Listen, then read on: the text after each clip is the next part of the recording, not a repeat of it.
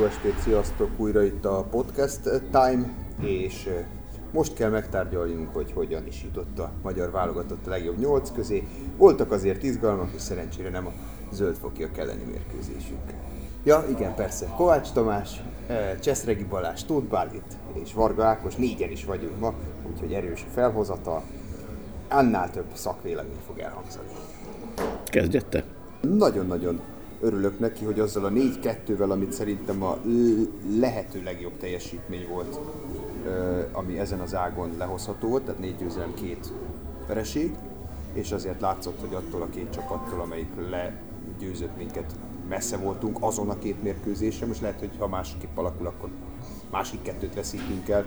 De, de én azt gondolom, hogy reálisan nézve négy győzelem, kettő vereség volt a maximum, amit ebből a két csoportkörből, alapcsoport, középdöntő ki lehetett hozni. Ez sikerült, és ezzel sikerült továbbjutni. Ez szerintem fantasztikus dolog. Én már is egy sikervédékként fogom ezt elkönyvelni a magyar csapatnak. Nem mindig jó játékkal értékel, viszont mindig jól küzdve. És talán amit, amit és amikor legjobban kellett, akkor kihozták azokból a meccsekből a maximumot, különösen az Izland elleni találkozóból, és, és szerencsére az számított igazán. Kilenc meccset fogunk játszani, és azért közben én Bálintra nézek, mert még a podcast felvétel előtt elmondta, hogy legutoljára kilenc meccset mikor is játszottunk? Hát kétezer-tizenegyben, szintén a svédországi vébén, szövetségkapitány Mocsai Lajos, és annak a vége is olimpiai selejtező lett, pontosabban annak a vége lett olimpiai selejtezőben, ennek a közepe már, vagy hát a kétharmada olimpiai selejtezőt ér. Egyébként pont azon gondolkoztam, hogy ha a vé bé előtt így megnéztük ezeket a csoportokat, meg onnan az ágakat, akkor igazából másik három ágról így ránézésre meg lehetett mondani, hogy ki, ki az a két csapat, amely kvalifikálja magát a legjobb nyolcban. Németek, norvégok, franciák, spanyolok, dánok, egyiptomiak, és a mi águnkról a svédek, és igazából egy hely volt, ami, ami ilyen nagyon-nagyon billegőnek tűnt, az, hogy a svédek mellett ez a portugál, az izlandi, vagy a magyar lesz, vagy esetleg beleszól mondjuk Brazília, hála Istennek beleszólt nekünk a legkedvezőbb módon, de mi voltunk azok, akik oda jutottunk erre a billegő helyre, és igazából a saját vé bénket, a saját szintünkön én ezzel kinyilvánítom, hogy megnyertük, mert hogy amiért idejött a csapat, hogy a nagyok, a hét nagy, vagy legyen mondjuk öt nagy, meg a két ágról még ott jól teljesítő csapat mellé odajusson, az, az bravúr kategória, még hogyha ez nyilván kellett több külső segítség is, de legutóbb meg másoknak volt ilyen segítségük, és aztán néha talán nem olyan rossz a műszernek a jobbik végén lenni. Majd László mit mond a csapatról, akivel ma interjúztatok?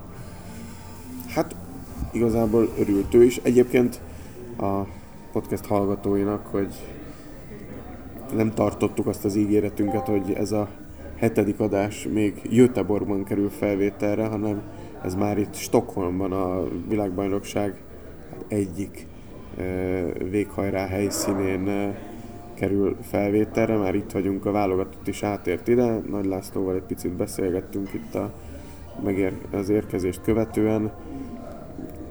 Látja, hogy felszabadult a csapat, tehát az a teher, amit például a szövetség is kitűzött, mondjuk nem is feltétlenül teher, hanem cél, hogy olimpiai selejtezős helye, ez a nyolcba jutás, ez megvan, és azt mondta, hogy innentől örömjáték lehet ez. Igen, egyébként azt mondta Laci ettől függetlenül, hogy hát most, ha nagyon, nagyon őszinte akar lenni, ez a nyolcba jutás, ez nem feltétlenül volt uh, reális célkitűzés, de egyébként meg mit tűzenek ki, tehát nem jöhetnek úgy, nem. Hogy játszatok egyet egy világbajnokságon, ráadásul egy olimpiai kvalifikációs világbajnokságon, talán nem mutatták azt, hogy legyél tizenkettedik, vagy tök mindegy, csak játszál jól és élvezd a kézilabdát. Persze lehet, hogy egyébként a jó... Az ját... volt a két évvel ezelőtti vé bé. Igen, és az, a, az hozott egy ötödik helyet, ugye most azzal is bőven elégedettek lennénk, de hát azért még reménykedünk el. Viszont azért tegnap ti ott voltatok a csapatnál, amikor kiderült a nagy, nagy, nagy örömhír.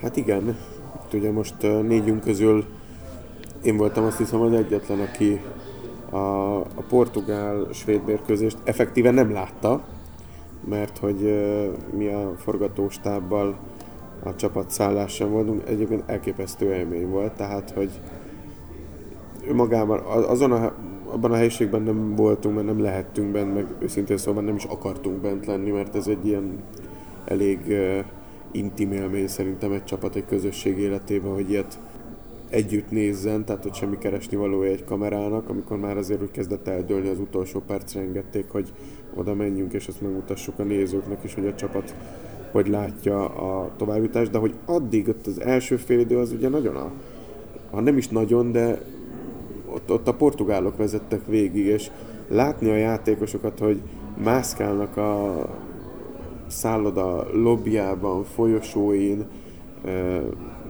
bárjában, vacsora után, telefonjuk a kézben, és mindegyikük vagy nézi a közvetítést, vagy az élő eredményeket figyeli éppen, aki persze nem a saját szobájában tette, és, és ilyen lehetett tapintani a feszültséget a, a levegőben, hogy azért, hogy azért persze nem tud mit csinálni ilyenkor egy játékos, maximum izgul, de azért ha már ilyen közel van, akkor azért jó lenne, hogyha meg lenne, és így, így nagyon, nagyon érdekes szituáció volt, aztán pedig most már szerintem nagyon sokan látták azokat a felvételeket, hogy hogy hogy örült a csapat, hogy kiből milyen érzelmek jöttek elő, hogy ki hogy sírt, ki hogy nevetett, hogy ki hogy követte egyáltalán a találkozót. Ugye Csaba Rodriguez mondta, hogy, hogy nem is bírta nézni, meg nem is akarta nézni, szerette volna kikapcsolni az agyát, mert egyszerűen ő se tud mit csinálni, most minek emészsze magát, próbált filmet nézni, aztán nem nagyon hagyták, szóval elkép- elképesztő élmény és elképesztő hangulat volt az. Tulajdonképpen mellettük így megélni ezt, hogy, hogy megszületik ez a siker, és szerintem ott még azért fel se fogták, csak egy szimpla győzelemként értékelték, aztán, hogy ebből mi lesz még, az majd ezután jön. Ákossal egymás mögött volt a kommentátor állásunk Göteborgban, azért néha-néha meccs közben azért egymásra néztünk, hogy éppen mi történik, mert azért az első félidő az azon a portugál svéden egy kicsit meleg volt, bár én azt éreztem, hogyha ezek hogy a svédek... Hogy fordult át? Meséltek már el nekem. Te azt mondtad, hogy nem láttad. Magat. Én szerintem, ha mondjuk egyszerű sportrajongóként gondolkodunk, és azt mondjuk, hogy nem láttad, de világosan mit nem veszítettél, mert elég szar meccs volt. Az volt a helyzet, hogy a svéd csapat önmagához képest rendkívül dekoncentrált volt, nem is volt elég kemény. Van, nem talált el a kaput konkrétan. Nem is, nem is nagyon diktált nagy tempót. Lehet, ezen lamentáltam kicsit, hogy, hogy nekik az, hogy nem futunk olyan tempóba, hogy szoktunk, az nem komfortzóna. Igen. Mert a gyors tempó a komfortzóna. Ez a lassabb, ebből bele kiestette, elpasszolta, igen, kihagyta az iccert, csak kapufra. Nem, az, nem a megszokott ütem, nem, nem a megszokott ritmus nem a megszokott. volt. És védekezésben meg nem figyeltek, mert olyan dolgokat felejtettek el, hogy tényleg könnyű gólok születtek itt és ott is. Úgyhogy, úgyhogy nem volt egy nagy élmény. Az szerintem érezhető volt a meccsben, hogy ha csak tíz percre oda teszik magukat fejben, pillanatok alatt eldöntik. Ezt meg is tették a második fél közepe vagy elején tájékán. Aztán egyszer még a hét atyával a portugál visszakapaszkodott. Hát nem a hét atyával jött vissza, azzal jött vissza, hogy lecserélte a teljes kezdőjét. Bejött egy ilyen a svéd, a svéd, a svéd. Bejött egy ilyen bé cé vegyes, tehát olyanok is játszottak, a Pettersson, Linus Persson, meg én még nem is, tehát Fredrik Pettersson, Linus Persson, akik szerintem perceket töltöttek, leszámítva Uruguay és hasonló kaliberű mérkőzéseket a világbajnokság elején a pályán. Ezt szerintem ezzel jöttek vissza. Meg azzal, hogy, hogy megtalálták Ituricát, amire elmentek hattal, addigra már kikokoztát lecserélte egyébként a, a portugál mester, de kikokozta, jól játszott egészen addig, és aztán megtalálták rá. Igen, Csessi mondta, hogy ez a portugál csapat nem olyan jó, hogy, hogy meg tudja verni a svédeket, még akkor sem, hogyha nincs az a őrült motiváció a házigazdába, és ebben végül is teljesen igaza lett, mert kulcsjátékosok Betlit tettek le az asztalra, André Gomes nem tudom, nulla per három, két eladott labda, Magája és öt eladott labda. Egy nem csomó, volt, igazán nem volt védett labdájuk. Csomó hibájuk volt, a kapusaik se voltak különlegesek. Cseszült mögöttem, viszont a portugál rádiósok mellettem, Nyúnyó nevezetű, gratulált a második fél idő elején mínusz hatnál, aztán utána visszavonta, amikor egyre feljöttek, majd megint gratulált, amikor újra négy volt. Óriási figura volt. Hát ilyen a szurkolói lelkiállapot. Hát igen, de azért ez a svéd csapat még így is sokkal jó volt. egy, mondom, ez az iturizás történet volt, az, amit nem tudtak megoldani a második fél időben egyáltalán, tehát hogy nagyon-nagyon jól játszott a portugál beállós, de ezen kívül a portugálok semmivel nem tudták őket meglepni. Tényleg csak arról szólt a dolog, hogy dekoncentráltá vált a svéd csapat plusz hatnál megint, meg hogy bejött a bé cé sor náluk. De aztán a végén huszonhét huszonhatnál időt kért Solberg, nem tudom, hogy üvöltötte vagy nem üvöltötte, talán Ákos látta, én ezt nem figyeltem, de onnantól kezdve nem volt probléma. Nem, onnantól kezdve tényleg nem kellett izgulni. Nem tudom, Tamás itt a... Neki elég hogyan sarkos véleménye volt ezzel kapcsolatban napközben. Nem tudom, nem, nem azzal a lelkesedéssel látod a svéd válogatott a, a, az első fél időhöz, amit eddig láttunk tőlük. Szerintem egy kicsit... Mindegy volt nekik a meccs, minden, mindegy volt nekik az eredmény, és ez látszott is a játékukban. E, azt gondolom, hogy azért hazai pályán nem tehették meg azt, hogy, hogy alul maradnak a, a portugálokkal, úgyhogy fél időben ott, ott volt egy fejmosás az öltözőben, az, az, az is érzékelhető volt, mert a második fél időben egy teljesen más csapat jött ki, meg is fordították a mérkőzést. Hát most az, hogy egyéni hibák, meg egyéni ambíciók hogyan jöttek elő, az, azt arról már ugye Cseszi beszélt a Van kapcsán például, meg egy-két játékos kapcsán, aki múlt mérkőzéseken még meccsjátékosa is volt, most meg szinte gólt sem dobott. Hát én arra leszek inkább kíváncsi, hogy ezek az egyéni ambíciók, ezek a mi csapatunkban hogyan fognak most alakulni egy ekkora, hát mondjuk, mondjuk úgy elért siker után, hogy ez a felszabadult állapot, ez, ez, ez mennyire fog hajtóerőként működni a játékosoknál, vagy pedig mennyire, mennyire hozzuk a zöldfokiaknak az utolsó mérkőzés alatt meg előtt tanúsított hozzáállását, amikor mindennel foglalkoztak, csak a kézilabdával, nem? Tehát jöttek fotózkodni például, a fotósoktól kértek képeket, majd küldjük el nekik az Instán, meg egymás frizurájával, meg hajával foglalkoztak, aztán kiálltak egy sok kevéssel elvesztett mérkőzésre. Hát, ha már a, egyébként, ha már a frizurát mondod, a... magyar válogatottban volt egy-két játékos, aki fogadalomból már letolta a haját, tehát hogy ö, ö, ifjabb Rosta Miklóst ö, ezentúl ne keressük hajjal majd a pályán, azt már előre jelzem, hiszen... Szakál még megvan. De ő még olyan szak... fiatal, hogy holnap szak... kinőhet, nem? A szakál megvan, igen, csak hogy például ott az aulában, aulában amikor ö, vártunk még interjúkra az élőadást követően, én, én, én hátrahűköltem, mert most a Miki úgy néz ki, de halálkomolyan, mint ahogy kiöntötték volna, úgy néz ki, mint édesapja a nem is tudom, huszonnégy évvel ezelőtti világbajnokságon, amikor talán szintén úgy volt, hogy nagyon kevés vagy egyáltalán nem volt haja Mikinek, és, és csak szakálla volt. Hát én azt hittem, hogy ő jön velem szemben. Láttam a képet, most nem is megijedtem. Talán jó értelemben. Fél, talán a válogatott Facebook után láttam ezt a képet a videó elemzővel, Remport Csabával, aki szintén teljesen, pontosabban ő teljesen letolta a haját. Mikinek talán egy picit, picit mintha lenne haja egyébként. Hát nagyon-nagyon kicsi. Nagyon kicsi, de mintha lenne. De valóban nagyon, has, amúgy is nagyon hasonlít édesapjára, de ezen a képen teljesen, nem azt mondom, hogy idős, az idősebb Miklós, Rosta Miklós jelent meg. Egyébként arra a felvetés, amit mondod, hogy ez hogy csapódik le majd nálunk játékosoknál. Én, én azt gondolom, az izlandai meccs után én akkor ezt felvetettem Bodoricsinek, mert én is azt, ugye ennek két vége lehet, hogy kiüresedünk, és akkor onnantól kezdve nem tudunk játszani. Sajnos portugál meccsen ez bejött, én viszont most azt nem érzem, inkább most azt érzem, hogy, hogy ez most motiválni fog. Ákossal beszéltük, hogy, hogy valószínűleg a legjobb mérkőzésünk lesz a negyeddöntő játékban legalábbis. Én szerintem két éve is az volt a legjobb, amikor a franciák ellen negyed döntöztünk, marha jól bekezdtünk, aztán ez kitartott mondjuk a második fél közepéig, majd a semmiből megújultunk, hosszabbításra mentettük, és akkor fogyott egy kicsit a lendület, szerintem akkor is az, ott játszottuk a legjobban, nívós ellenfél ellen biztos, és szerintem ezt most is meg fogjuk csinálni. Ennek én azt hiszem, oké, okay, zöldfok, meg Tobi teljesen igaza van, hogy olyan zöldfok, amilyen zöldfok az a végére a tornának, de, de az, hogy úgy játszottuk le azt a meccset, hogy mindenki, mintha, mintha patika mérlegen lenne, menjen a labda a szélre is, lőjenek az átlövők is, menjen be beállóba is, gyorsan is játszunk, csináljunk gyors közel. Tehát mindenki, minden játékelemből önbizalmat, sikerélményt, nem tudom mit tudott szerezni, és szerintem ez egyénileg is, amit mondtatok, egyénileg is jót fog tenni, meg csapatilag is. a folytatásra, most meg aztán tényleg veszíteni való nincsen. Ez, ez mondjuk én nekem mindig kiveri egy kicsit a biztosítékot, ez a hajazás, szakállazás, festés, nem tudom micsoda. Én még olyanra nem emlékszem, hogy egy csapat valami siker után jót csinál, ezt csinálta. Haj, haj, de most nem együtt akármi. Csinálják, ez egyéni dolog okay. volt. Oké, majd aztán jött az újabb siker. Ilyenre nem emlékszem, de legyen most ez az első ilyen emlékezetes példa.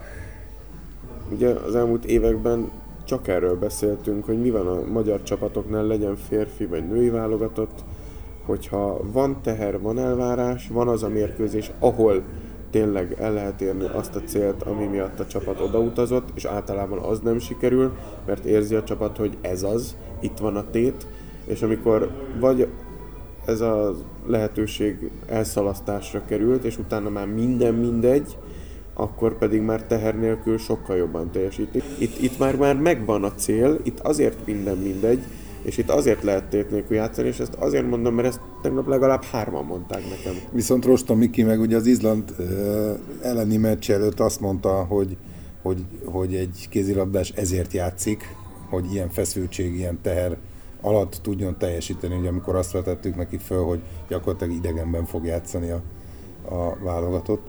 És, és komoly tétje lesz annak a mérkőzésnek, akkor ő pont ezzel indokolta, hogy, hogy szerinte jól megy majd a csapatnak, hogy itt megvan a megfelelő teher, megvan a megfelelő feszültség.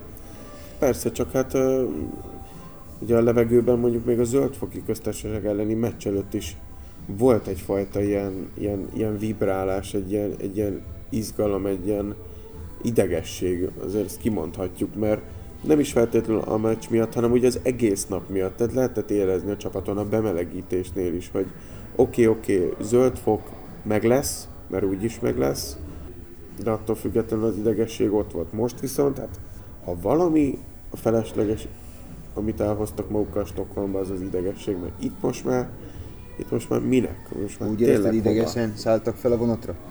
Nem. Na. Nem.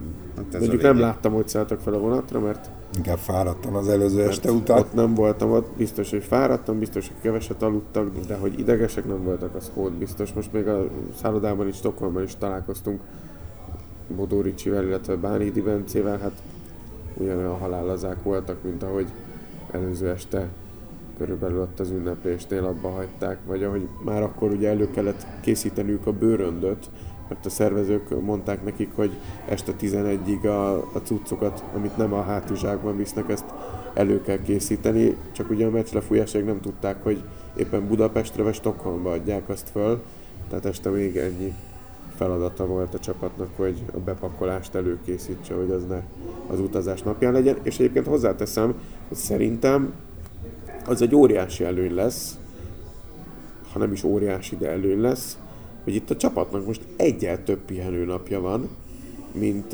annak az együttesnek, akivel majd a magyar csapat játszik. Mert hogy az a csapat, az Malmöből érkezik Stockholmba, és egy napja lesz az utazásra, Tele kettő aréna belakására, és aztán utána már meccs van. A magyar válogatottnak egy nappal többje volt erre. Hát, hogy mi kell még ahhoz, hogy legyen egy jó meccsünk a negyeddöntőben? Jó meccsünk lesz, szó se róla, ebben teljesen biztos vagyok. Dániával játszunk a negyeddöntőben, és a dánok becserélték, visszacserélték Laugét a csapatba, annak ellenére, hogy sérült, és idehozták Kirkelőkét, és hát Hoxert és talán Lars Müllert cserélték le. Jelenthet-e ez valamit, vagy nekünk ez teljesen mindegy, hogy náluk kik játszanak, mert a tizenhatos keretben van tizenhat világklasszisuk. A Hoxert mondjuk nem értem, hogy kikerült, viszont a dánokkal azért az elmúlt, most már nevezhetjük bő tíz évnek, azért van egy olyan közös múlt, ami jó, nyilván néha hozott, tudom én, é bé-selejtezőkön sima dán győzelmet, vagy felkészülési mérkőzéseket is, de a dánokkal általában valami, valami drámat mindig van, vagy bé bén sikerül őket legyőzni, vagy é bé-selejtezőn, tudom én, az arénában X-et döntetlenre játszottunk, kényszeríteni őket még ugye a kétezer-tizennyolcas é bé-selejtezőn, és valahogy, valahogy mindig az, van, az az ember érzése, hogy, hogy, a, hogy, a dánok, hogy a dánok tempóját az sikerül valahogy lehúzni a sajátunkra, és ezáltal a saját szintünkön velük egy ilyen kvázi kiki meccset játszani. Nyilván ők az esélyesek, mert címvédők, kétszeres címvédők, sorrendben a harmadik vé bé címükért mennek, amit a csapat még férfi mezőnyben nem csinált meg, hogy egymás után megnyerje hármat, szóval van nekik is motiváció, de nem egy verhetetlen alakulata, pont a horvátok mutatták meg. Őket kívántam én is maguknak, magunknak meg kell, hogy mondjam, hogy én nekem ők nem tudom miért, de kellemesebb ellenfélnek tűntek, mint Egyiptom, aki még ugye jöhetett volna. Tomi, Ákos. Mindegyiknek örülünk szerintem. Itt már gyenge ellenfél nincsen, azért a, a, pont ezt beszéltük, hogy a másik hét csapat az, az hát jó eséllyel úgy jött erre a világbajnokságra, hogy mondjuk az igazán jó az az lenne, hogyha dobogón állnánk. Talán a németeket kérdőjeleztétek itt meg, hogy ők azért ilyen magasra nem céloztak, de, de a többi szerintem mind úgy, úgy érkezett, hogy ők éremér jönnek. Mondjuk Gyurik Noll egyébként, amit ezen a vé bén nyújt, csak egy mondat a németekről, az fenomenális. Extra. Extra, hogy évtizedek óta vártak egy irányítóra, most meg akkor kapják meg, amikor már többi poszton nincsenek, Zörüljön. Akkor a klasszisai. Melyik statisztikát vezeti a gólpassz? Azt hiszem, igen. De gólövő listán is ott van elől. Szépen. A kanadain. A kanadain is ezek után, persze. Úgyhogy, úgyhogy tényleg itt már extra ellenfelek vannak, és hát igen, itt stílusokban lehet vitatkozni, hogy most jobban áll le nekünk egy dán stílus. A közelmúlt alapján többször is jól állt, úgyhogy bízunk benne, hogy most is jól fog. Több tapasztalat van talán a dánokkal uh-huh. kapcsolatban, úgyhogy jobban lehet rájuk készülni. Akkor irány Gdansk? Hát ez egy érzékeny téma, mert ugye nem tudom, hogy a kedves hallgatók, kézilabda szurkolók közül mennyire, vagy ki mennyire nézett előre. Ugye a vé bén van egy olyan szabály, a program legalján apró betűvel, hogy ha és amennyiben a svéd válogatott bejut az elődöntőbe, akkor a svéd csapat az elődöntőjét biztosan Stockholmban játszan. Na már most, ha a magyar válogatott bejut az elődöntőbe, akkor biztosan nem Svédországgal játsz az elődöntőt, hiszen most már különágon vagyunk a házigazdától. Így viszont a magyar válogatott, ha túljut a negyeddöntőn és elődöntőt játszik, akkor egyetlen egy mérkőzésre át kell, hogy repüljön Gdansk városába, majd onnan bárhogyan is alakul az elődöntő, hú de messze szaladtunk, bárhogyan is alakul ez a bizonyos elődöntő, az utolsó versenynap mind a négy mérkőzését, tehát mivel olimpiai kvalifikációs vé bé még a hetedik helyért is játszanak, szóval mind a négy helyosztót Stockholmban rendezik. Ez valami agyrém egyébként, ha bejut a magyar válogatott, ha nem, bármelyik csapatnak, aki Svédországból kell, hogy ugye oda elutazzon, ez egy agyrém. Én ilyen még nem is találkoztam, ugye a tizenkilences vé bén voltunk úgy, Ákos, hogy... Csak az elődöntő volt Hamburgban, de oda mindenki jött valahonnan. Csak az elődöntőket uh, Hamburgban rendezték, Hamburg azt a két uh, mérkőzést rendezte egyedül a világbajnokságon, a dánok nagyon prüszköltek, mert ugye minden meccsüket...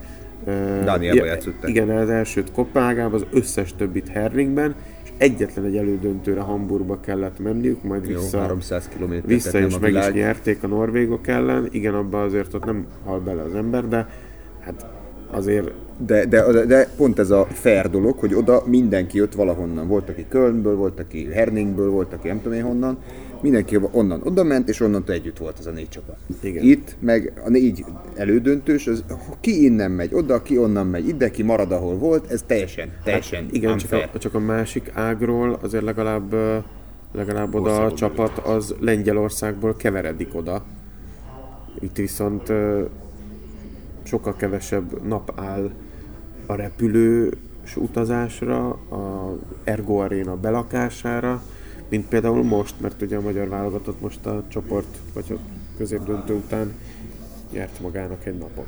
Hát a következő podcastunkban akkor lehet a világbajnokságok fenntarthatóság szempontjából. Igen, mert egyébként nagyon örültem, a szervezést hogy, ecsetelni, hogy de a, egyelőre várjuk meg, hogy oda jutunk. Hogy a csapat például Göteborgból Stockholmba vonattal ment. Ez nekem egy nagyon szimpatikus dolog a szervezőktől, aztán utána esett le a tantusz, amikor Liszkai Gábor mondta a válogatott sajtófőnök, hogy ugye tudjátok, hogy ha és amennyiben itt van még egy bravúr, akkor viszont Gdansk. Na, oda nem fognak vonattal menni, hát, szinte, és szinte lefogadom. Igen, így Finnország, jó tizennyolc órás kompút, az Finnország felé kerülve a balti államokon át lefelé, igen, az egy óriási körút. Van olyan komp, amelyeket felmegy a hajóra, át lehet, átviszi őket, és úgy folytathatják az utat. Igen, egy anyahajóról repülnek. Nyilván ezzel viccelődünk, de sporthelyi értéken, hogyha ezen múlna, azt gondolom, mindegyik nagyon-nagyon szívesen átmenne Gdanskba egy vé bé elődöntőért, meg a csapattagok közül is, csak hát közben hányan és hogyan prüszkölnének, azt nem biztos, hogy tudnánk idézni. Mára ennyit, találkozunk legközelebb a negyeddöntő után is. Sziasztok!